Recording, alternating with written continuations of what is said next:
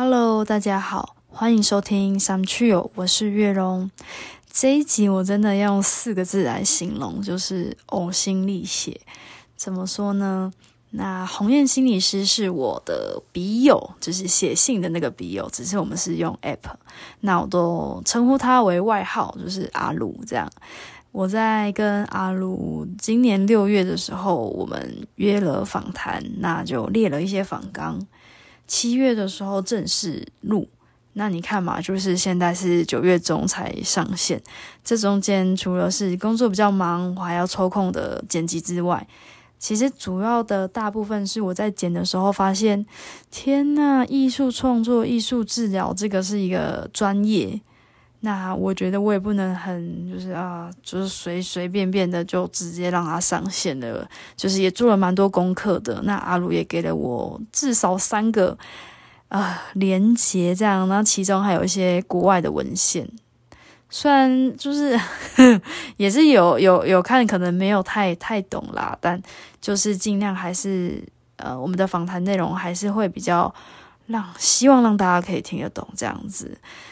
那也很坦白就跟大家说，就是我跟他录的时候，我觉得我前面的开场并不是很好，所以我就全部剪掉了。那等一下大家听到的时候呢，就是直接是阿鲁的自我介绍。那我们就赶快开始吧。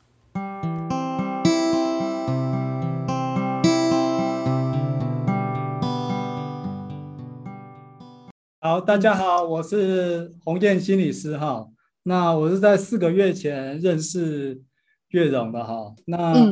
四个月前呢，我就因为我是一个呃正在过单身生活的人啊，那我就为了维持我生活的最低的社交水准，所以我会四处交笔友去写写信这样。那无意间呢，就发了一封信给月荣哈，他没想到他很有诚意哦，就回信了这样子。那我们就开始聊聊天，聊着聊着呢，就聊到彼此的一些职业啊，或者在做什么，彼此的兴趣之类的，然后就这样搭上线了这样子。对，然后呢，我觉得这过程非常有趣呢。我们彼此会聊一些，就是我们彼此的在做什么事情啊之类的。那他其实、嗯、因为我的自我介绍里面其实也蛮多内容的，那月荣看到之后呢，就觉得还蛮有趣的。然后我也其实蛮好奇，想听一下月荣看到那个我自我介绍的内容的时候，啊、呃，他大家在想什么？因为因为我。常常给人家的印象其实是一个，我是一个好像有点怪怪的人，甚至是一个独行侠的那种给人家的这种印象哈。等一下，你说怪怪的人还是乖乖的人？怪怪怪乖也有，真假的、嗯哦、也有。后面等一下就会讲到了，后面等一下讲到光光是我研究主题、哦，我都觉得那个题目怪怪的。对，哦，好，哎，我其实当初看到阿如的在笔友上面的。A P P 我就觉得这个人蛮特别的啦，就是尤其是在讲说他在经营一个关于单身贵族顶客族的一个粉专。那当时其实我是单身的，而且也单身了大概有一年吧。那也因为上一段谈的感情呢，让我算是有一种觉得其实单身好像也是没有什么不好，因为我其实前阵子的一些几段感情都是刚刚好都会卡到什么二九啊或者三十，然后每次分手的时候我就会说我再也不要谈恋爱了就觉得其实单身真的就是比较好啊，就不会可能再历经一次分手，然后也觉得呃有时候谈恋爱的那种得失心啊，或是会就是那种感觉很不好啦。所以那时候看到阿鲁的时候是我单身的时候，我就觉得哎、欸、很棒，好像找到一个怎么讲，好像同温层，然后感觉他好像蛮专业的，还特别经营粉专对，所以就就开始我们两个彼此就开始一些写信啊，然后彼此了解这样子。哇，谢谢、嗯、哇，谢谢分享哇，终于其实那个单身人士其实需要建立一个比较一个客观跟中立的一个自我价值的一个自我印象跟自我概念，不然自己一个人会觉得好像一来没有人跟人可以对话的感觉，二来是嗯。这个自我印象必须要建立起来、哦、这样对自己好的一个自我印象跟心理健康是有一个很强的一个关联性，所以所以我其实刚刚听到其实蛮开心的、哦、真的哦是是是很我觉得是很正向的、啊、而且我觉得其实你不怪，因为我应该有跟你聊过说我其实哦我跟阿鲁算是第二个有加 LINE 然后有这样子聊天的笔友，然后第一个笔友呢，就是我是用那个跟他去爬山，然后其实这过程好像都还 OK， 然后是回来的时候，因为毕竟就是那个笔友呢，就是在我在我跟我朋友去台中啦，台中爬山，然后回来的时候就在下车的那一刻就毁了，因为我就不小心给人家关车门的时候，就是呃有用到那个那个什么电线杆，但也没有很大力，但是反正对方就整个。对啊，算是怒了啦，然后我们就再也没联络了，所以我对于笔友这一块的可能见面啊或者聊天都会还是有点担心。对，所以我觉得你算蛮正常的。所以你那时候搭他的车？对啊，我搭他的车啊，跟我高中同学。哦，然后不然弄到他的车门哦。对，而且在下车的那一刻，我觉得整天已经可能过了八小时，可能中间都算还愉快，都还算。正常，除了就是他爬山的速度我觉得有点太快，有点会不贴心，就是我就跟不上这样子。他们爬山过程有聊天吗？呃偶尔，因为毕竟就是我们算三个人，然后我跟我高中同学也毕竟就比较话聊、哦、然后因为中间就是大家速度不一样，其实也有点脱队啦。哦、嗯、了解。嗯，对，哇，好尴尬哦，把人家车门碰到，好尴尬，都把那个想挖的地方钻下去，好尴尬哦。而且又第一次见面，然后那时候我用赖跟他道歉啊什么的，然后他的那个回话就是那种，就感觉那一句话就可能是我们人生最后一次对话，就他讲的很正式啊，就是哦，呃，下次一定要注意，逗号，然后就是我原谅你，逗号，然后什么什么句号。就永远的句号了，你知道吗？就觉得啊，天哪！你们都没有在讲话了吗？就我我没有主动在跟他写信，然后或是来，然后他也完全没有再给我信了，这样。哦，好好好好，好可怕！好啦，而且、啊、对啊，而且那个还是我大概聊了九多九个多月吧，我笔友，我们才出来爬山，就觉得也是有点小可惜，想说啊，都已经那么久的笔友了，算蛮久的啦，对啊，嗯、也是啊。哇、嗯、天哪、啊！哇，真是。对啊，没关系，我们回来，我们回来聊聊，就是呃，关于心理咨商师，因为后来就跟阿如聊到这一块啊，然后就觉得，哎、欸，希望他可以来当我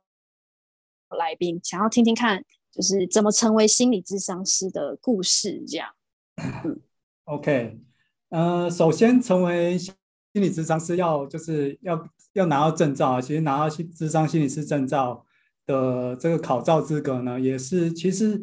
对我来说反而是拿到证照的过程比较辛苦一点，因为拿到证照是需要硕士班毕业的、嗯、硕士班除了因为諮商跟临床心理师的硕士班比较特别是、嗯、他们修的学分会比大部分不敢说全部啊，比大部分修的硕士班学分来得多。举例来说、嗯呃，因为那个修课的课程是要绑那个呃考照的一些内容，所以他其实光硕士班就修了四十几个学分。其实做硕班的就知道，硕班其实修到三十几个学分就已经很多了。那我们还要修到四十几个啊，可是我们是修四十几个学分是还要三呃，我们还绑一个全职实习，也就是一整年我们还在实习的一个过程。所以说呢，那个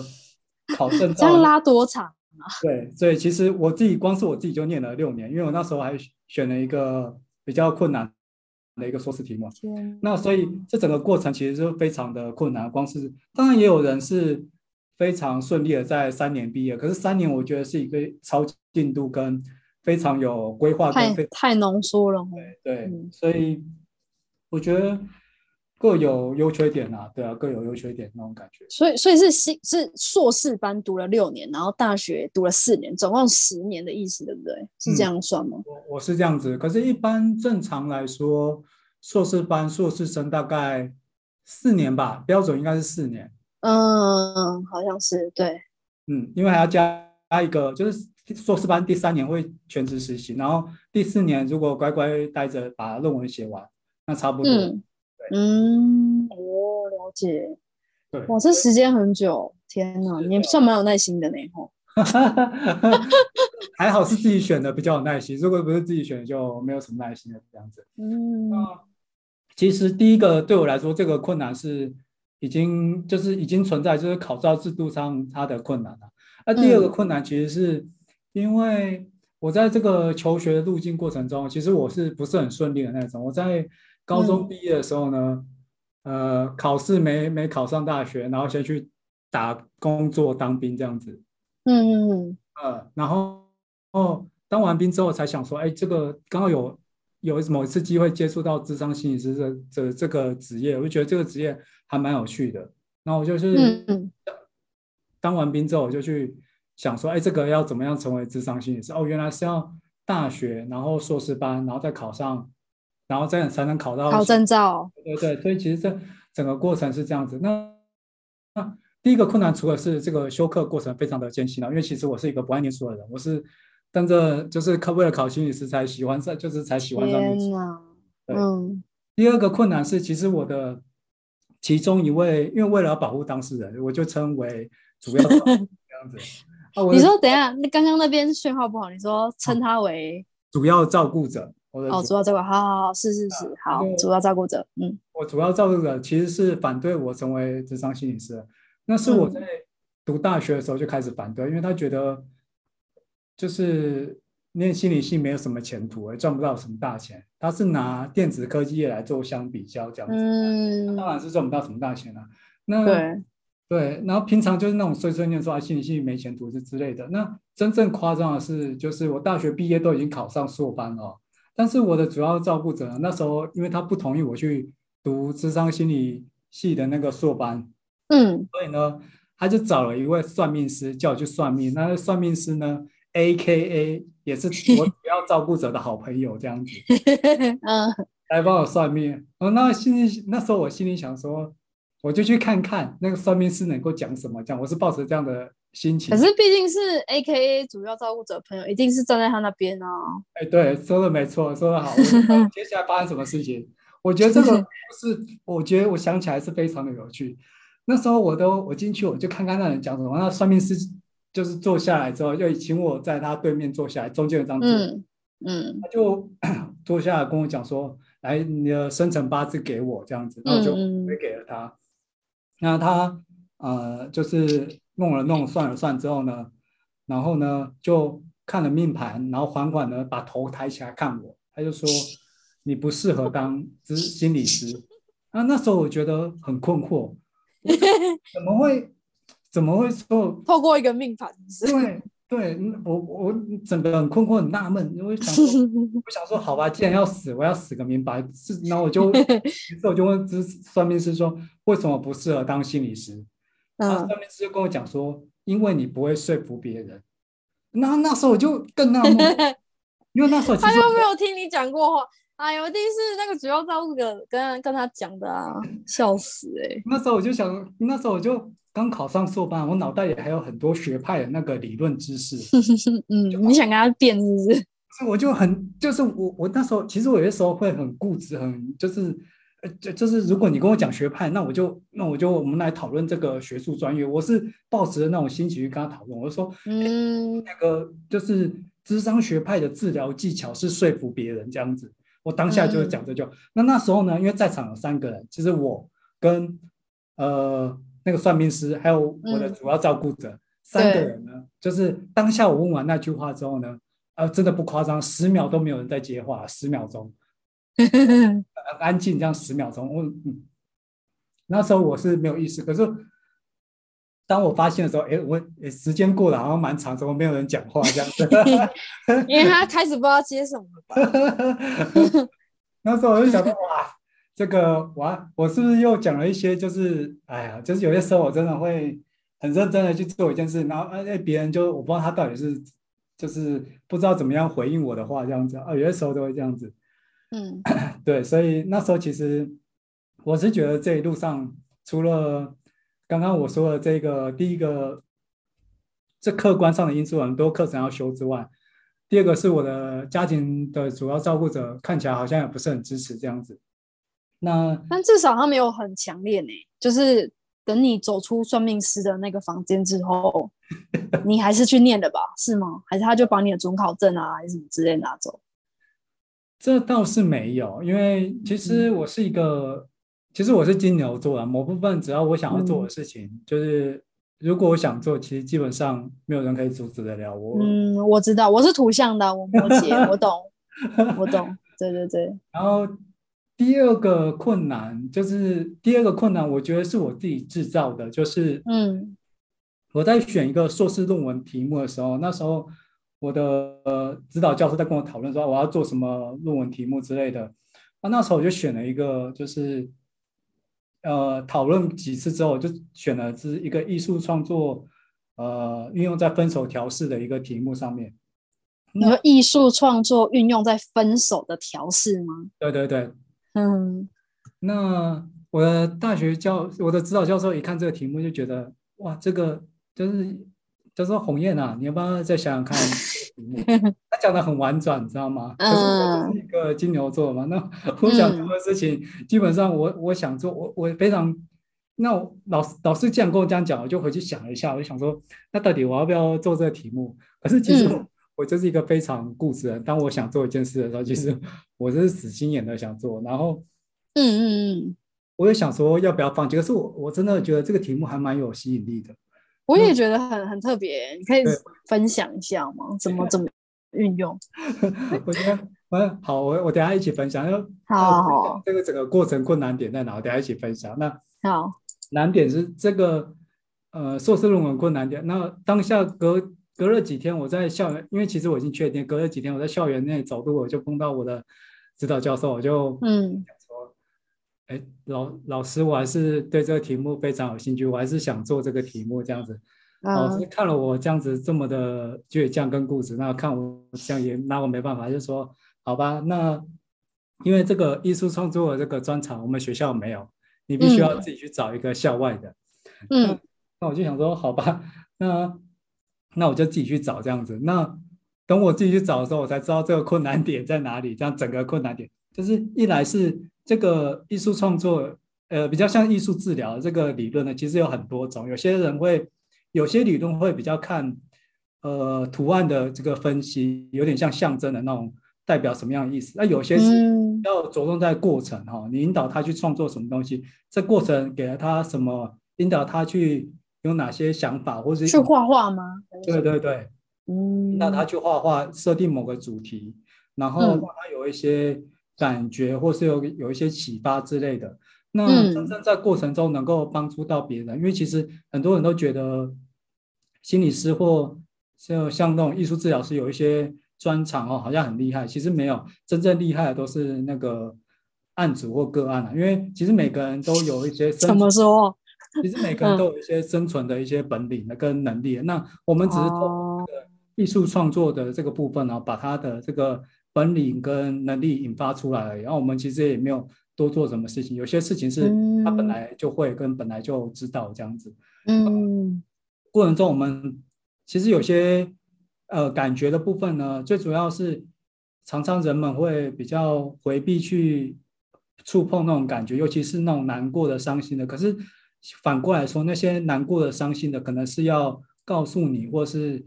呃告诉你一些某些事情，比方说。呃、嗯，有些对象很糟糕，那这些糟糕的人身上可能有哪些特征之类的，下次可能不要那么、嗯、就是下次可能要小心一点，可是这个情绪可能化成一种自责的声音，或是一种很难过，或是一种很强烈的委屈的声音，那人们就很自主的就是不去接触这些情绪，这是很自然的，可是往往就是这些情绪就是当他告诉我们一些事情之后呢，他就会自动离开了、嗯哦、那我们就自动什么就自动什么我刚就会自动就是就是会自动离开，当你他已经告诉你，你已经接收到他告诉你的讯息的时候，其实呃你就可以跟这个情绪和平相处，他再也、哦、他就不再去困扰到你了。呃基础上的应用原理应该是这样子。那我们这我在这个论文里面呢，我是设计了一系列的、嗯、就是这个画面是一开始会设计一个画面，就是那个恋情非常美好的一个画面哦。就是请他先创作、嗯、那创作完之后呢、嗯、接着呢再请他去想象呢，那这个图画纸是发生了什么样的事情、哦嗯啊、让这个恋情就是呃就是就是瞬间戛然而止，或是发生不好、嗯哦、就是这过程发生什么事情，让他去创作，去体验里面的恋情里面的酸酸甜苦辣哈、哦，那你这些情绪会不会有一些想要告诉我们一些什么事情？那所有的情绪的体验，引导他去感觉的过程呢，都在这个艺术创作里面呢，去去实现这样子。那嗯，这个论文，所以为什么呢？我的硕士论文写的特别久，因为这个论文题目有够难的，超级难。因为你还要去找情侣吧？是这个意思吗？找情侣之外，我还要找说还要确定他们会分手、欸，哎，是吗？是吗？我要招生说他分手，的确不太好招，真的很难招。因为对，因为我那时候很特别，就是因为其实我那时候大学是在亚洲大学，那嗯呃那时候我在亚洲大学招呃只有招到一个啊，另外一个招反而是逢甲过来。我想说逢甲真的假的？因为逢甲其实离亚洲大学很长一段路，就是光是、嗯。骑摩托车就要四十分钟，我想四十分。我那时候还反问他说：“哎，你那时候你怎么没有想要在自己学校就是就是咨商教？因为那边有咨商免费的咨，就是咨商师啊，就是跟我讲说、啊、怕学校里面碰到之后碰到会。”哦哦，哎，等一下，我这边 miscan 一下，问一下，所以哦，你招的对象其实他已经有谈过感情，然后有分手，对，对所以不是重新招一个从头到尾的啦。哦，懂懂懂，不是不是。OK OK 好嗯好请继续谢谢对所以嗯、呃、然后不知不觉就聊到那个艺术创作的那个疗效了哈啊过程难点没讲、嗯、就是艺术创作的这个文研究难难点在哪边难的是我那时候去找一个艺术创作的跟我符合专跟我符合我需要专长的一个老师那我就四处听那个从、嗯、我硕二好像就开始四处听一些演讲跟讲座艺术啊、听半天从台中一直听听到新竹去因为我其实在新竹长大、啊、听了好几场我终于在新竹找到相关专长老师也跟我的方向蛮合的那我就问那个老师有没有意愿那老师当然非常开心有意愿要跟我合作这样那当下我因为艺术创作或艺术治疗这个专长其实它并不是硕士班的必修课程它比较像是选修课程我们学校那时候也没有开课那嗯，我就请那个老新竹那位老师哈、哦，就嗯推荐几本书给我，艺术治疗相关的。对，所以我这份研究做我读了，就是读了很多艺术治疗的书，然后才能够写那个方案出来。我觉得这个读了真的非常累，但是成果也非常的足，因为最后呢，这篇论文啊拿去投稿，也被很幸运的被台湾艺术治疗期刊。就是刊登上去，所以其实我蛮哇厉害哎、欸，嗯，所以对，其实我蛮开心的，对，嗯、呃，我觉得这过程让我一个启发跟体悟是，好像跟人家走不一样的路，嗯、或者走比较长远的路，回过头来就是呃，你的收获也会跟人家不一样了。然后，因为諮商师其实在市场上所以是有一个比较。有点像是品牌那种特色跟就是概念在里头这样。那当我因为已经走过这些路，那自己的品牌特色会就跟人家比较不一样，因为你已经有这些经验过、跟经历、跟这结果了这样子，我觉得蛮蛮特别的，对啊。虽然画比较长久的路，但是、嗯、对啊，就真的蛮特别的。哇，那我比较想听，那后来那个亚洲大学、逢甲大学的同学，他们諮商。之后他们的一些有收获吗？或是一些他应该会跟你一些回馈哦。这个他们的收获跟回馈哦，其实后来一开始是只有一位亚洲大学学生，后来加一个，所以变两个亚洲大学学生。那跟一个这个逢甲，逢甲，可是逢甲后来没来，是因为他有一个才艺表演，所以他没来。我看他其实蛮想来的，那哦，对，其实蛮可惜的，就是。就只有两个亚洲大学生，那他们的一些我的研究成果就放在我的论文里面。那个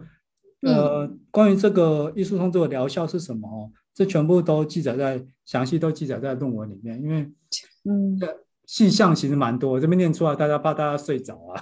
我怕大家睡。那那你的论文链接我到时候再放在那个节目节目上，是可以看的吗？还是？呃、台湾艺术治疗好像不能看，那啊，可是、哦、可是可以看那个首页的那个摘要，是好像是可以的。好啊，好啊，嗯、到时候再传给我。对，应该是可以看摘要。摘要好。对，所以我觉得蛮有趣的。那呃，刚刚刚才讲到，对，所以我觉得这个艺术治疗很有趣的地方就是在于，嗯，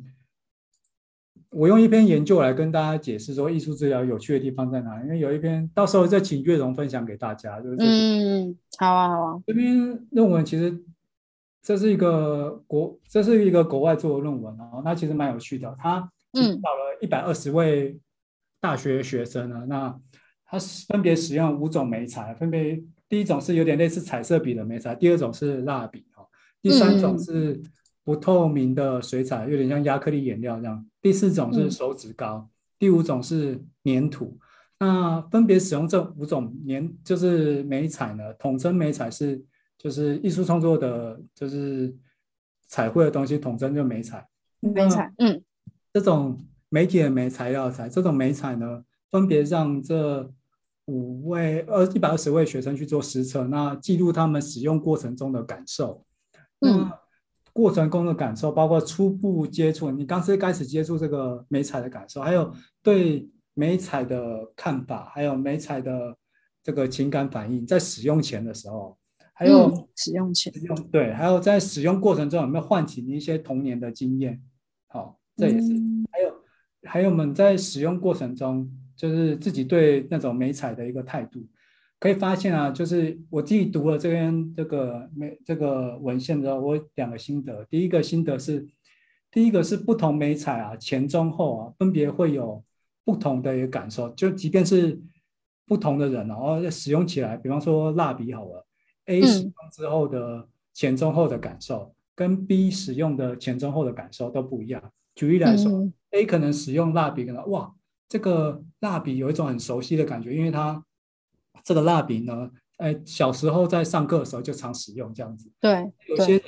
就是在使用这个蜡笔的时候呢，就会觉得哇，这个颜色很饱满，类似这样子。好、哦，嗯嗯。还有同样的人使用这个相同媒材啊，可是他是用不同方式去使用的哦，那可能会有也会有不同的一个感受这样子。举例来说，粘土。我们是用捏揉它的，啊，跟我们放在桌上很大力的捶它，哦，我们就会也会有不同的感受，哦，那非常的有趣跟特别。所以，嗯、所以其实我觉得艺术创作光是透过不同的指令，然后跟他讲说可以怎么做，或者他自发性的去做，哈、哦，过程都会有不同的感受。我觉得这个非常的有趣。那我再分享一个，之前，嗯，哦、之前在看书哈、哦，有一位呃。有一位有有一位咨呃咨商心理师，他也是对艺术治疗有兴趣。他是他是指导语有设定的，我觉得非常有趣。他分享了一个，就是当你要一个人呢，就是希望一个人在纸上宣泄他的愤怒哈，你会用什么样的指导语哈？那时候我在想说，要是我会用什么样的指导语，你知道吗？那时候我在想，我在想不到哈。他就分享了一个，但是也不是绝对是这样啊，那就是供大家参考这样子。嗯，他分享的方式，他分享他会使用的方式，请你画一个最丑的人这样子。然后我想说，哎、欸，对耶，最丑的人，那我就可以就是他到底画最讨厌的呢？对对，我想哇，好聪明哦，哇，我想都没想过哎，我真的哇，那我我觉得这个真的是好厉害，所以有专业性，真的。我这个我我当初都没想，我觉得这个很棒哎、欸，对啊。哎、欸，那我想问阿鲁哎、欸，就是关于嗯，因为像我真的是一个算平民老百姓啊，就是比较真的不是认识你，我真的不知道什么叫艺术治疗、艺术创作，然后还可以透过不一样的可能媒材啊去治疗，就会觉得嗯，怎么讲？就好像我们比如说头痛好了，就是吃头痛药。就是好像它有个对应的东西，可是我第一次听到就是关于心理方面或是哪里方面觉得可能不太舒服，却是透过我们熟悉的，这个是有人发明出来的吗？是你你说的那个英文的文献吗？这个最早是是谁发明的、啊、你知道吗？最早，诶、欸，嗯，在这个，因为其实这个是有。有一本书叫做《艺术治疗》，好像是圣经还是什么的，就是有一本黑黑厚厚的，这本是完全在记录艺术治疗的发展过程哦。嗯，我其中有，嗯，当然有很多艺术治疗的开创的一个先驱了。那呃，好像有四个吧，其实名字我都不太记得，反正我只记得是对，反正我记得是它是有一个有点类似，其中有一种理解的概念是有点像是光谱的一个概念，就是嗯呃光谱的概念是其中一种是光谱的左端，或是比较像是它是用来分析跟诠释的一个功能哈、哦。那好像叫英文好像叫 art art is therapy art is therapy 有点忘记它英文，反正到时候我再附链接给你、嗯，有点忘记。好啊好啊，谢谢。嗯啊，另外一个光谱就是。呃，艺术过程就具有疗效性，这样就是这两个光谱、哦、一个是用来分析治疗的、哦，另外一个、嗯、它在创作过程哦，就是具就具有疗效性，那你也不需要做什么，那你也不需要分析这样子。那我自己、啊、是哦，嗯，右边这样子，对，它是有一个这样子的一个概念在里头。那哦，对，那我觉得这是蛮有趣的。那因为台湾目前这个部分。还在发展过程当中啊，那也台湾也没有艺术治疗师，那大部分的艺术治疗师呢，有些都是从国外取经回来，比方说美国啊、英国啊、德国也有艺术治疗师之类的。对，那其实他们有些都是从就是国外念一念之后回来，或者说呃带一些他们国外老师的翻译书回来这样子，我觉得分享给大家这样子，大概是这样。嗯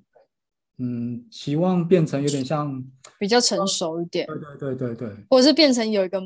真的专业的门诊嘛，就哦真的有这样的一个诊所，嗯，就是这个还要努力过程，就还要努力啦，对，没那么快。所 以,、啊、所以目前比较常见可能就是只是学生他有读这方面的课，那他就是可以在大学里面